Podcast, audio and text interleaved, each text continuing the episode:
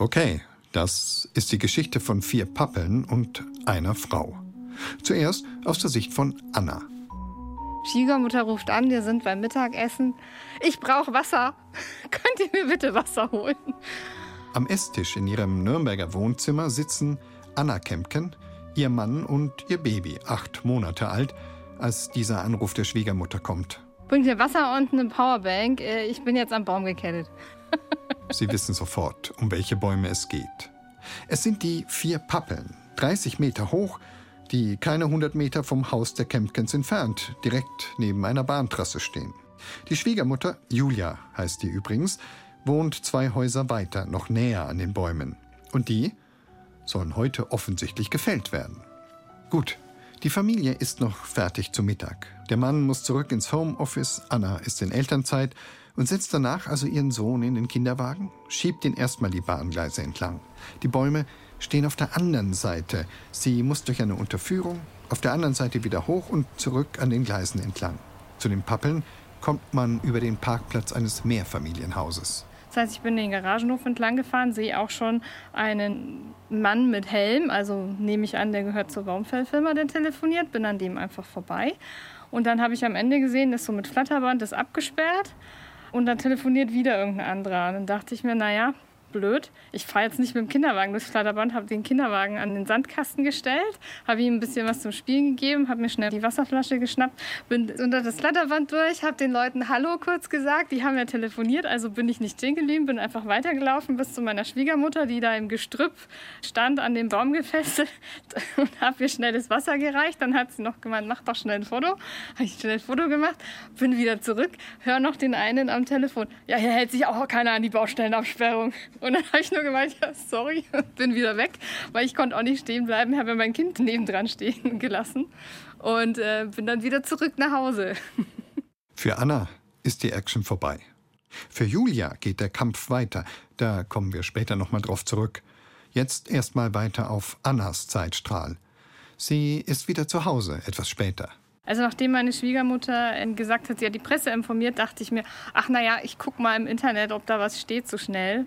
Und habe aber dazu jetzt nichts gefunden, so heute. Aber lustigerweise bei der Stadt Nürnberg gibt es noch eine Geschichte von vor zwanzig Jahren, wo die Julia, also meine Schwiegermutter, schon mal diese Bäume gerettet hatte, die gleichen Bäume. Mal schauen, vielleicht steht sie in zwanzig Jahren mit achtzig dann mit dem Rollator da.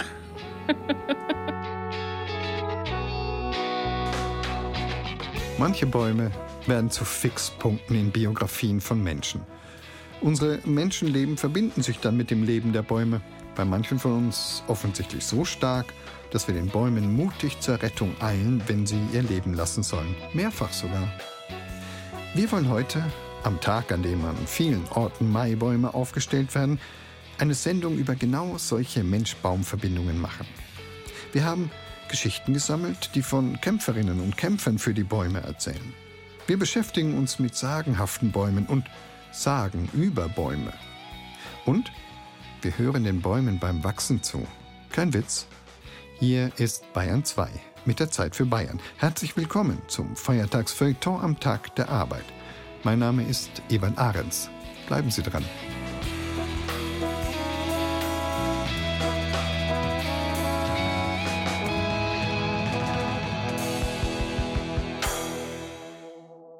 Bisher haben wir nur von Anna gehört, wie ihre Schwiegermutter Julia versucht, die großen Bäume an der Bahntrasse zu retten. Höchste Zeit, dass die Hauptperson selbst zu Wort kommt. Thibaut Schremser hat sie getroffen. Okay, das ist die Geschichte von vier Pappeln und einer Frau. Jetzt aus der Sicht von Julia. Anna hat mich am Baum gefesselt vorgefunden, also mit einem großen Schlingenseil, was wirklich fünf Meter lang ist, weil dieser Baum hat einen Durchmesser von circa vier Metern alleine. Das hatte ich mir auch noch quasi, damit ich auch nicht irgendwie rauskomme, habe ich mir das nochmal so wie eine Acht quasi um den Hals gebunden, dass ich wirklich ganz eng auch am Baum dran bin und nicht raus kann. Habe dann eben dieses Schloss einklicken lassen. War so ein Einklickschloss und den Schlüssel hatte ich natürlich vorher jemanden gegeben, der nicht vor Ort war.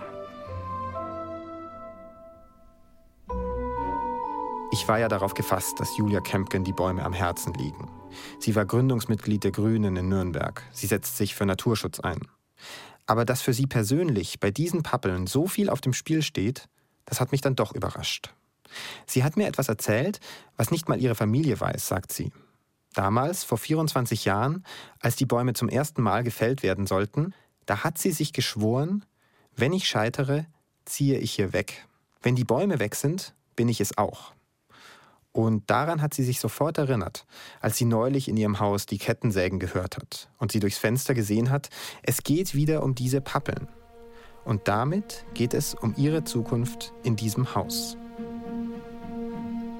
Sie eilt die Bahngleise entlang, durch die Unterführung, auf der anderen Seite wieder zurück, über den Parkplatz zu den Arbeitern. Sie missachtet Flatterband und Ermahnungen und geht möglichst nah zu den Bäumen.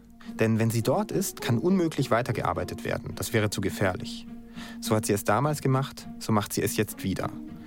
Aber damals war es verhältnismäßig einfach. Gut, sie war damals diejenige, die Kinderwagen und Kind dabei hatte. Aber abgesehen davon, damals war ja ganz schnell klar, dass die Fällung nicht rechtens wäre. Sie hat den Umfang der Bäume gemessen, sie hat extra ein Maßband mitgenommen dafür. Und habe den Arbeitern gesagt, sie wissen schon, dass ab einem Stammumfang von so und so viel sie eine Fellgenehmigung brauchen. Darf ich die mal sehen? Und dann haben die gesagt, nö, brauchen wir nicht, das ist Bahngelände, da brauchen wir keine Genehmigung.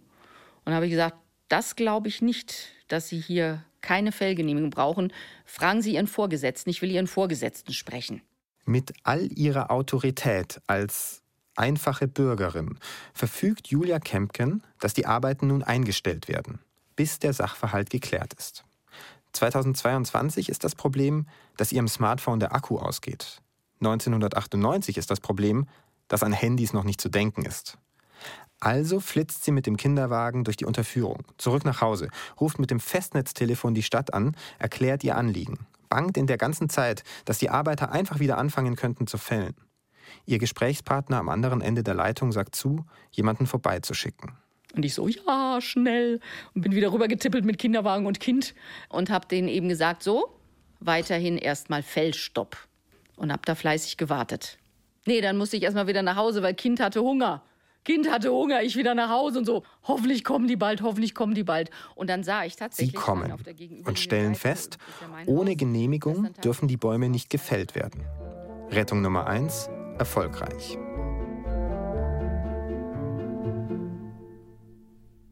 Spulen wir vierundzwanzig Jahre vor. Wieder röhren Kettensägen, wieder eilen Kempke-Frauen durch die Unterführung, mit und ohne Kinderwagen. Und wieder zweifelt Julia die Rechtmäßigkeit einer Fällung an.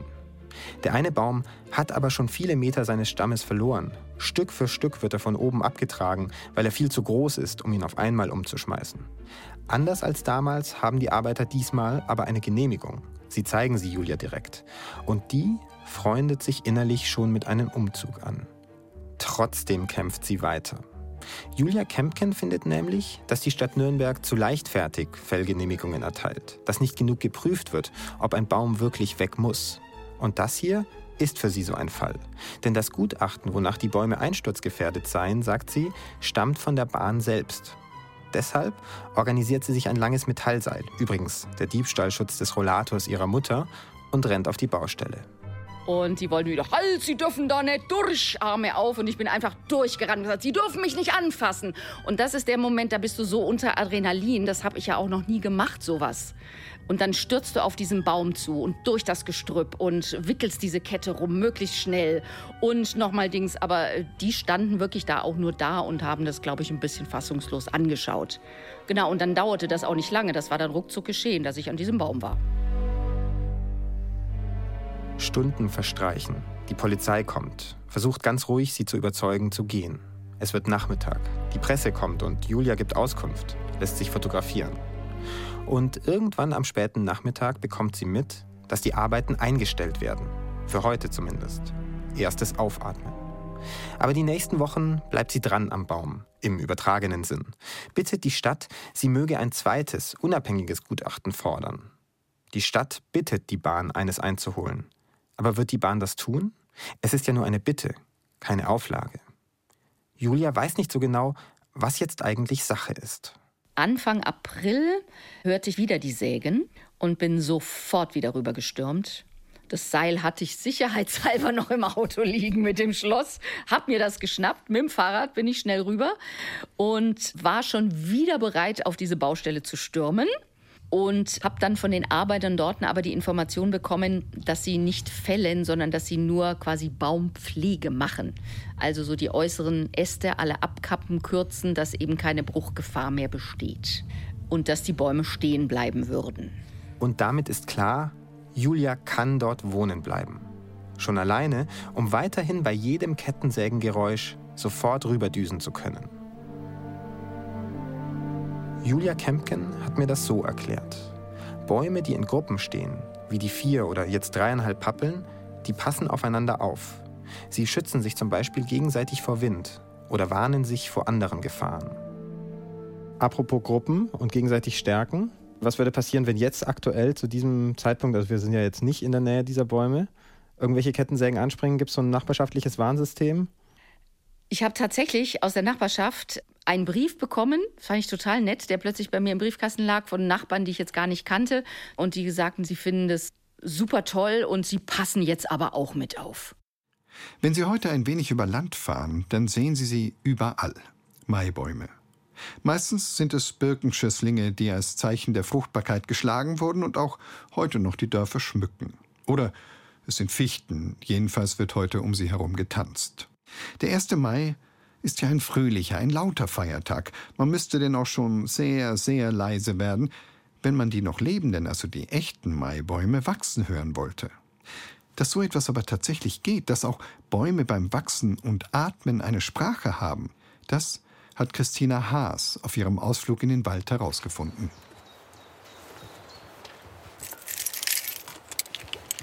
So.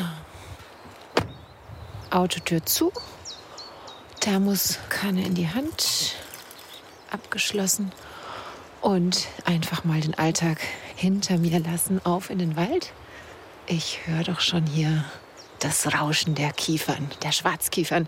Hier oben auf dem Wolkenberg zwischen Leinach und Ellerbrunn liegt Deutschlands größtes zusammenhängendes Schwarzkiefernwaldgebiet. Boah, ganz schön matschig hier.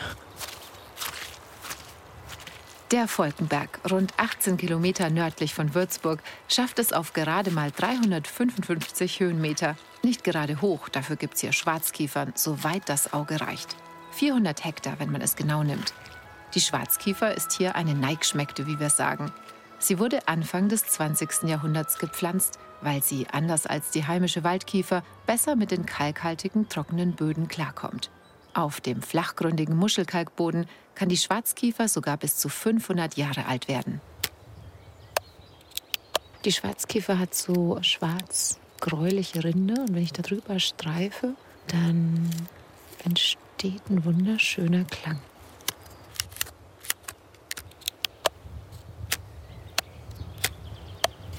Ich mache gerade irgendwie Musik auf dieser Schwarzkiefer. Echt ganz besonders. Während ich mich den Bäumen instinktiv und nur von außen nähere, rückt ihnen der Schweizer Forscher Doktor Roman Zweifel wissenschaftlich auf die Pelle und kann hören, wie der Baum da innen tickt. Es rauscht, es gurgelt, es knackt. Manchmal hört es sich wie Popcorn an. Dabei transportiert hier nur eine Waldkiefer gerade Wasser durch ihre Leitbündel. Von den Wurzeln in die Blätter. Sehr spezielle Geräusche entlockt Roman Zweifel den Bäumen. Dafür hat er Messgeräte mit empfindlichen Sensoren an der Stammoberfläche befestigt, die Geräusche im Ultraschallbereich aufzeichnen. Das menschliche Gehör kann diese Töne erst durchs Transponieren wahrnehmen. Sie müssen in tiefere Töne umgewandelt werden. Und Roman Zweifel zieht wissenschaftliche Rückschlüsse.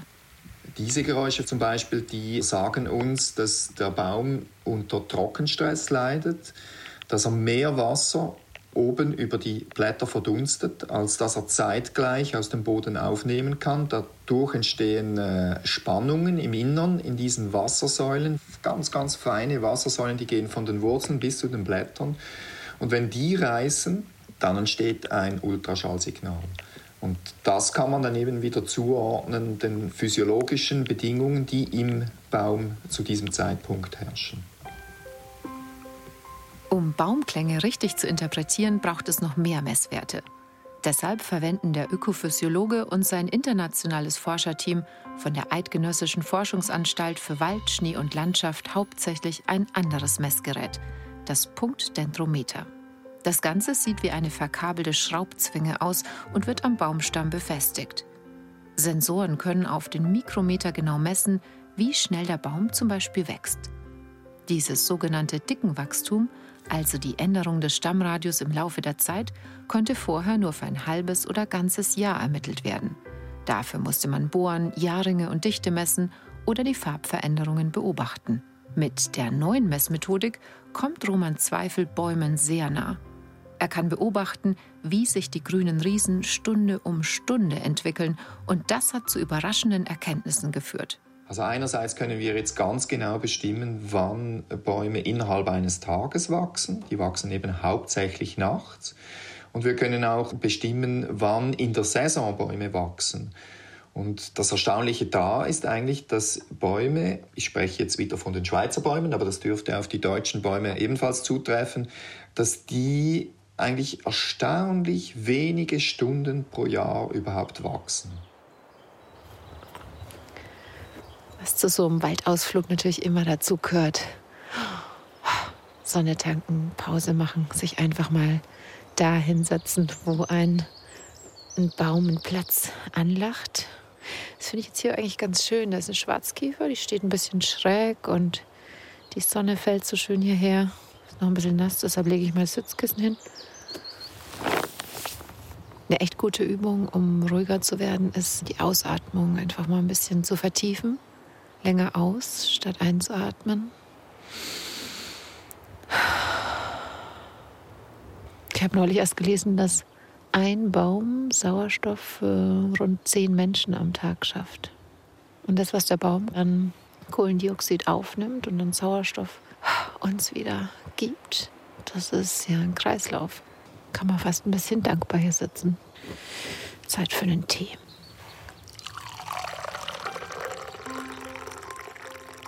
Luftfeuchtigkeit ist der Schlüssel zum Baumwachstum und deshalb wächst diese Schwarzkiefer, unter der ich gerade sitze, wohl lieber im Dunkeln, wenn die Luftfeuchtigkeit höher ist als tagsüber. Diese Erkenntnis könnte die Art und Weise verändern, wie wir die Auswirkungen des Klimawandels auf Wälder betrachten, insbesondere für die Vorhersage der Kohlenstoffspeicherung von Bäumen. Wenn es tagsüber viel trockener wird, dann spielt das eigentlich gar keine Rolle, weil die Bäume wachsen eh eigentlich nicht tagsüber. Das könnte dann limitierend auf die Kohlenstoffaufnahme sein.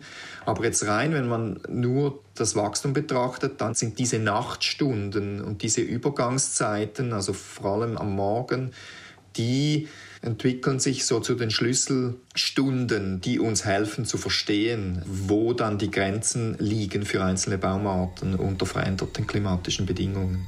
Um diese komplexen wissenschaftlichen Entwicklungen einer breiten Öffentlichkeit zugänglich zu machen, arbeitet Doktor Roman Zweifel seit über zehn Jahren mit dem Schweizer Tonkünstler Markus Mäder zusammen. Wissenschaft trifft Kunst. Bäume werden hörbar, wie sie sich im Zeitraffer entwickeln.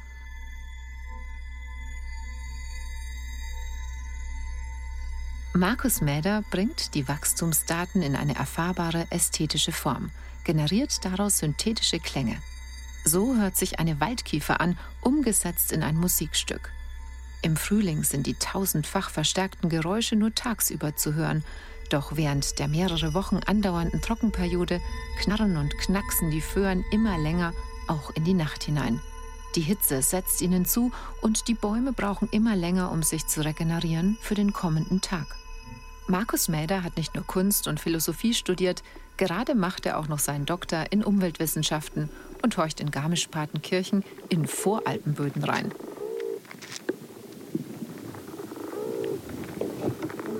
Was man hört, sind die Bodentiere.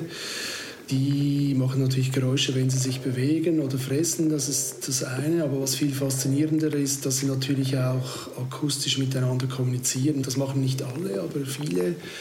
Man muss sich vorstellen, im Boden ist es dunkel, da macht es Sinn, dass man akustisch miteinander kommuniziert. Man hört sich, kann sich aber nicht sehen. Jetzt im Mai ist der Rummelplatz unter der Erde eröffnet. Die Biodiversität erreicht ihren Höhepunkt. Christina Haas hat uns auf ihren faszinierenden akustischen Ausflug in den Wald mitgenommen. Wir Deutschen, heißt es, hätten ein besonderes Verhältnis zum Baum und zum Wald. Immerhin wächst die Waldfläche in Deutschland seit siebzig Jahren. Deutschland ist das waldreichste Land in Mitteleuropa und auch hier in Bayern ist mehr als ein Drittel der Fläche Wald. Aber Wald, was ist das schon für uns, eine Ansammlung an Bäumen? Dass aber jeder Baum sozusagen eine Einzelperson ist, ein Individuum und sogar manchmal eine mehrhundertjährige echte Geschichte hat, das hat die Autorin Gertrud Scherf in ihrem Buch Baumsagen und Sagenbäume in Bayern dargelegt. Guten Tag, Frau Scherf. Es freut mich, dass Sie bei uns sind. Ja, mich freut's auch. Hallo, Herr Ahrens. Bäume sind ja schon seit Urzeiten von etwas Göttlichem umweht. Es gibt ja da die Weltesche Yggdrasil in der nordischen Mythologie. Die wächst aus dem Leichnam eines Riesen, den Götter getötet haben. Gibt es denn solche Bäume bei uns in Bayern auch? In Bayern gab es auch einen, und zwar in Bad Tölz, der heilige Berg auf dem Höhenberg in Bad Tölz. Und es war eine Tanne und das Volk wallfahrtete dahin. Und es kam dort ähm, Verlöbnistafeln und Bildern, die man dort aufgehängt hat. Und was wichtig ist in der Sage auch, die Kapelle stand noch nicht. Also es ging wirklich um den Baum. Frau Scherf, was meinen Sie, warum schreibt man Bäumen denn etwas Göttliches zu? Ja, ich denke, weil sie so alt sind zum Teil. Sie sind ja oft schon da, wenn der Mensch ins Leben eintritt und sind immer noch da, wenn er wieder geht. Sie sind riesengroß. Sie verbinden Himmel und Erde in der Vorstellung. Ja, das ist eine sehr schöne Vorstellung, dass Sie Himmel und Erde verbinden. Man weiß ja, wenn ich bei Gewitter oder bei Sturm schon draußen unterwegs war, dann haben Bäume durchaus auch mal was Unheimliches. Sie sagen, auf der einen Seite hat man natürlich dieses Göttliche, diese Verbindung zwischen Himmel und Erde. Auf der anderen Seite ist da aber auch diese dunkle Macht Baum. Was können Sie dazu sagen? Haben Sie eine Vorstellung davon, warum Bäume eben oft auch mit Unheimlichem in Verbindung gebracht werden, mit Geistern, mit Legenden? Ich glaube, das ist eine vielschichtige Sache. Einerseits sind ja diese unheimlichen Bäume, die man als unheimlich erlebt, das sind oft Bäume, die in als unheimlich empfundenen Gegenden wachsen. Also vor allem Erlen in so Flussgebieten, wo man das Gefühl hat, da ist es nicht ganz geheuer, da treut der Nebel. Oder es sind giftige Bäume auch, wie die Eibe zum Beispiel. Das ist sicher das eine. Und das andere, dass die Bäume im Lauf der Christianisierung schon einen, ja, ich muss jetzt mal salopp sagen, eine Art Imageverlust erlitten haben. Es waren ja oft mit vorchristlichen Göttern verbunden. Zum Beispiel nehmen Sie die Eiche, das war ja ein europäischer Götterbaum, kann man sagen. Der war heilig bei den Griechen, bei den Römern, bei den Kelten, bei den Germanen und bei den Slawen. Mit diesen Göttern, die ja ausgemerzt werden sollten, wurden auch dann die Bäume, ähm, bekamen die einen schlechten Ruf und waren unheimlich. Man hat dann den Teufel drin gesehen, Hexen drin gesehen. Wir haben jetzt ein bisschen über die Charaktereigenschaften von Bäumen gesprochen. Das ähnelt den Menschen. Sie haben den Begriff der Sympathiebäume eingeführt. Was ist das? Erstmal den Begriff Sympathie. Das ist im Volksglauben eine geheime Verbindung alles Seienden. Pflanzen, Tiere, Mensch, diesseits, jenseits sind durch eine geheime Verbindung in Kontakt. Und beim Sympathiebaum ist es so, da wird ein bestimmter Baum mit einem bestimmten Menschen verbunden oder ist mit dem verbunden. So die Vorstellung. Und alles, was dem einen geschieht, geschieht auch dem anderen. Da gibt es zum Beispiel eine Sage aus Tschechien, im tschechischen Riesengebirge. Da hat ein junger Bauer gemerkt nach seiner Verheiratung, dass sein Weib täglich um Mitternacht das Haus verlässt und erst nach der Geisterstunde frierend wiederkommt.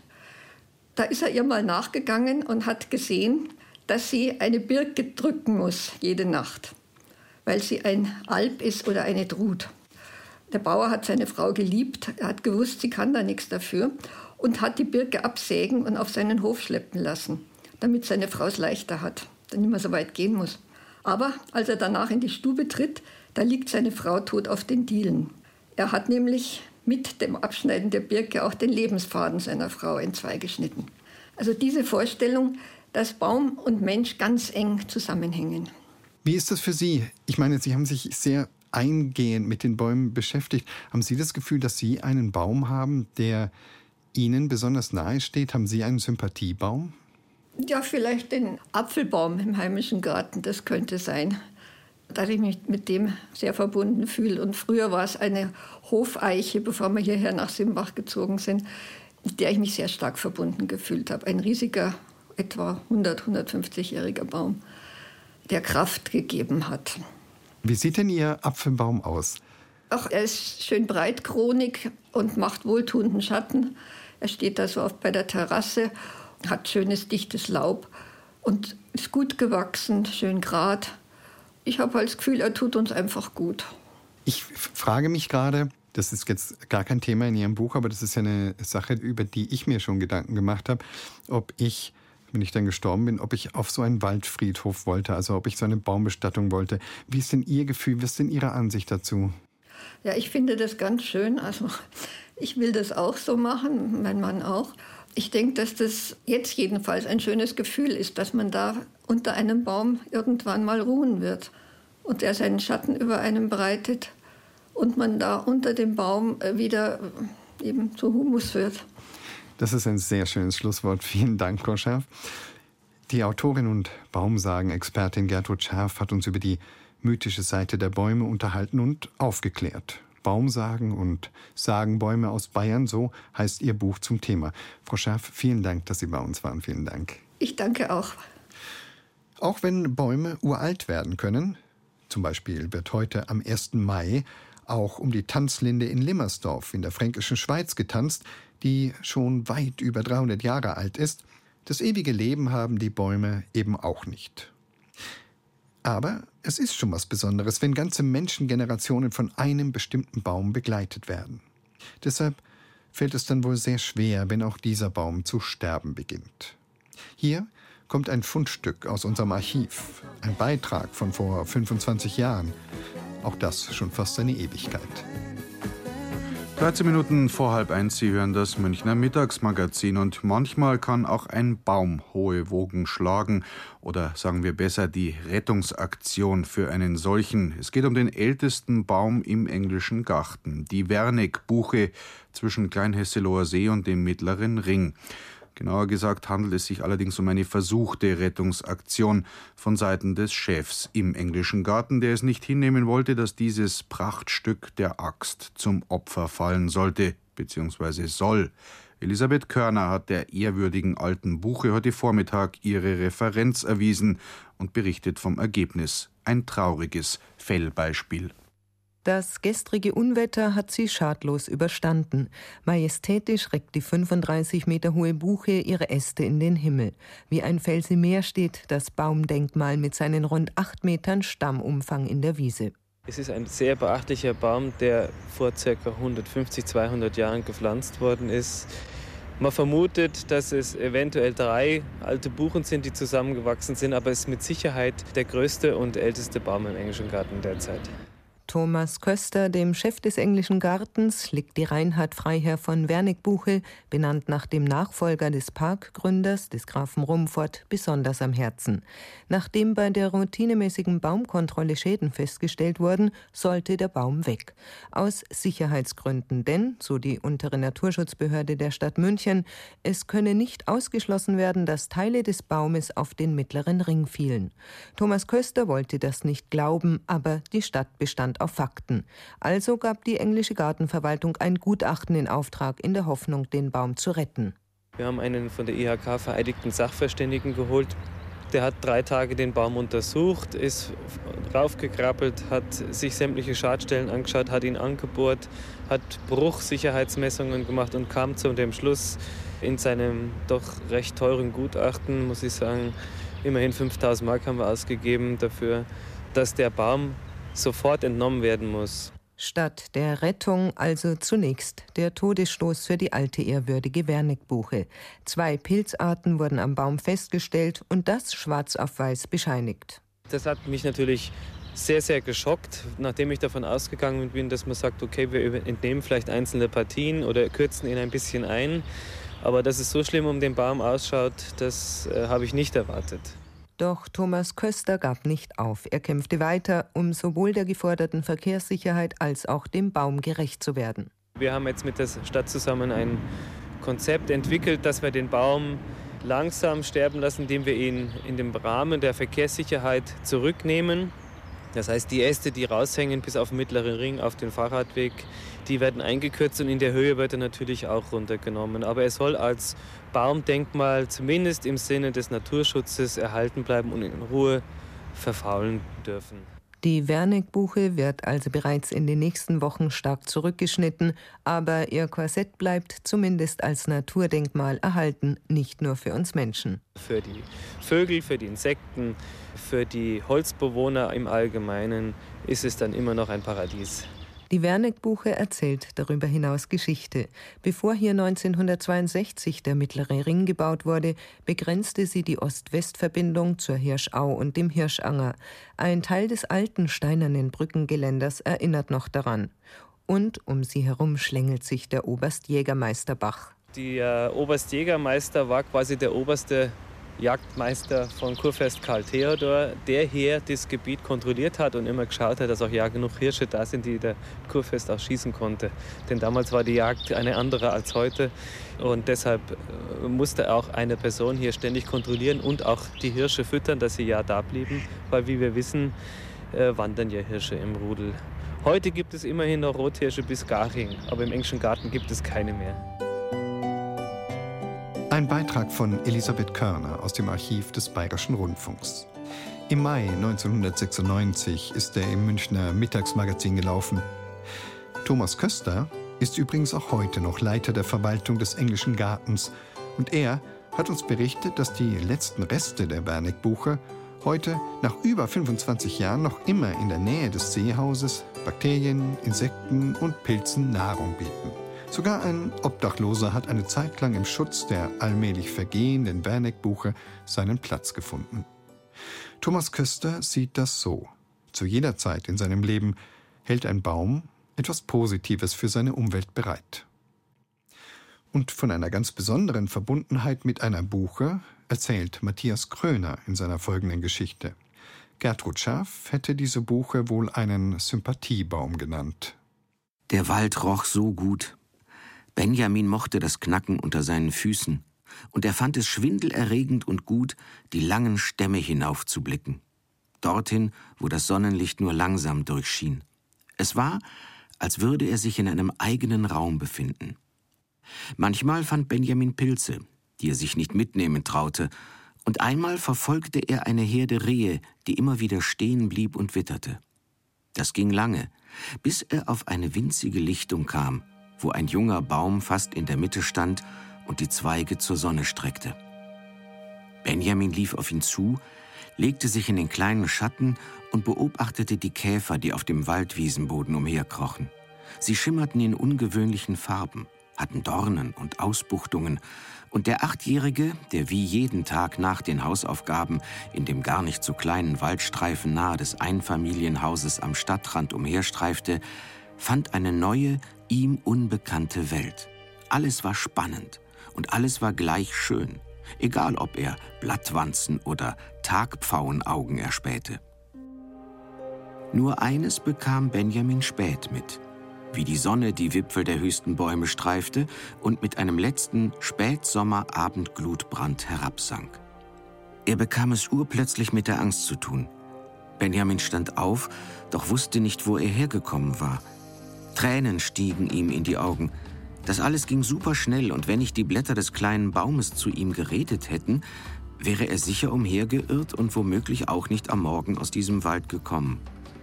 So rannte er durch das Dickicht der Stämme, als hätte er einen Lotsen in seinem Kopf, der die Richtung vorgab.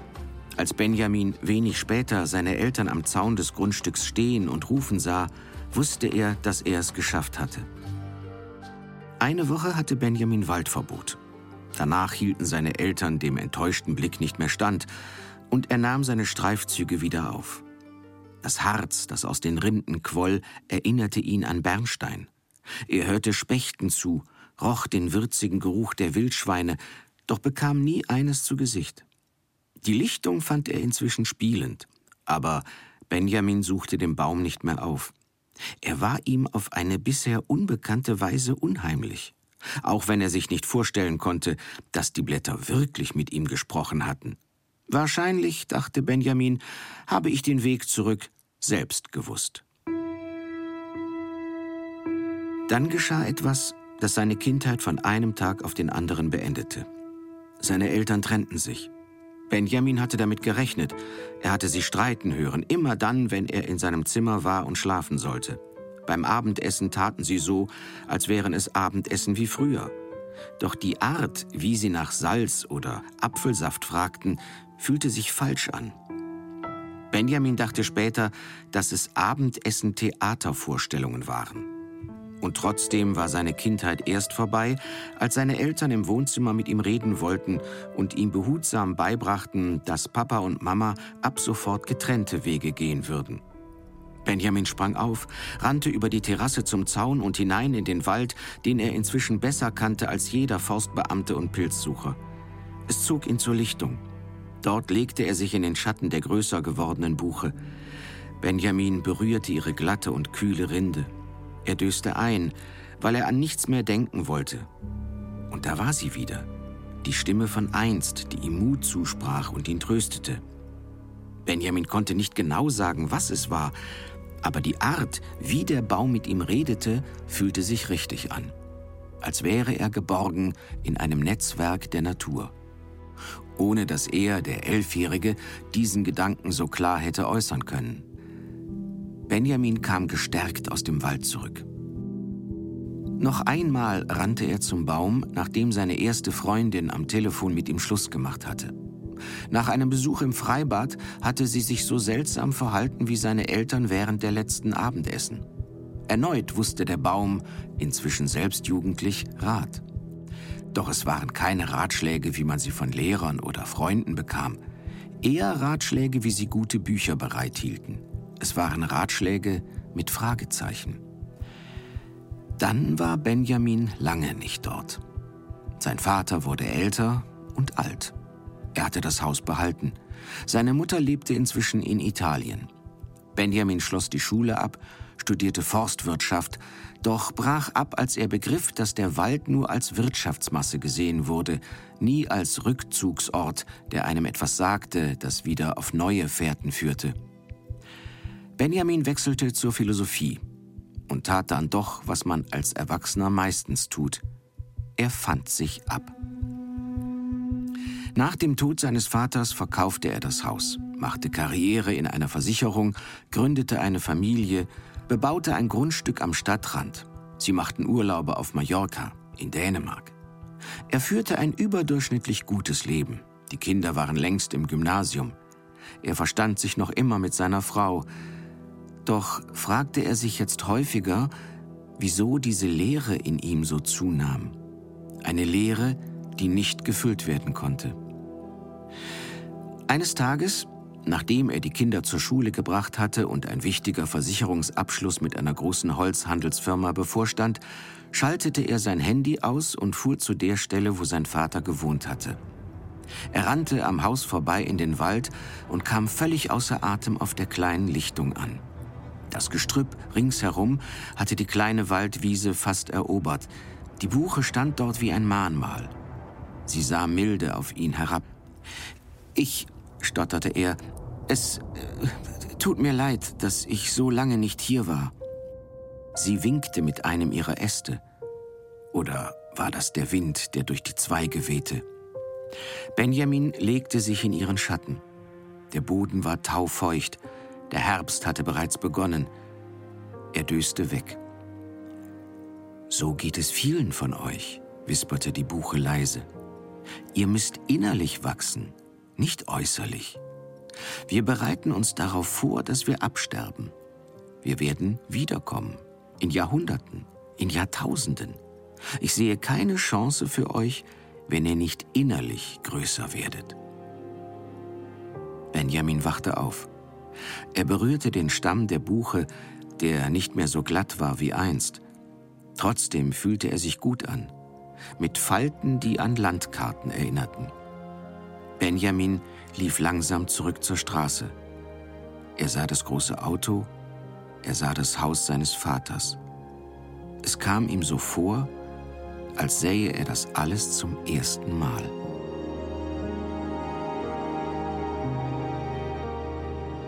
Die Lichtung, eine Geschichte von Matthias Kröner, gelesen von Pius Maria Küppers.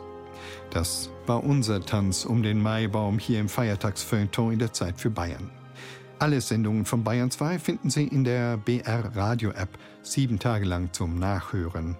Und ewig für Sie da ist unser Zeit für Bayern Podcast. Wenn Sie dort ein ganzes Stück runterscrollen, finden Sie ein Feature über Baumgeschichten, das ich Ihnen gerne noch ans Herz legen möchte. Da geht es um Haus- und Hofbäume und ums Bäumepflanzen für die Zukunft. Mein Name ist Eiben Ahrens. Kommen Sie leichten Fußes in diesen ersten Mai.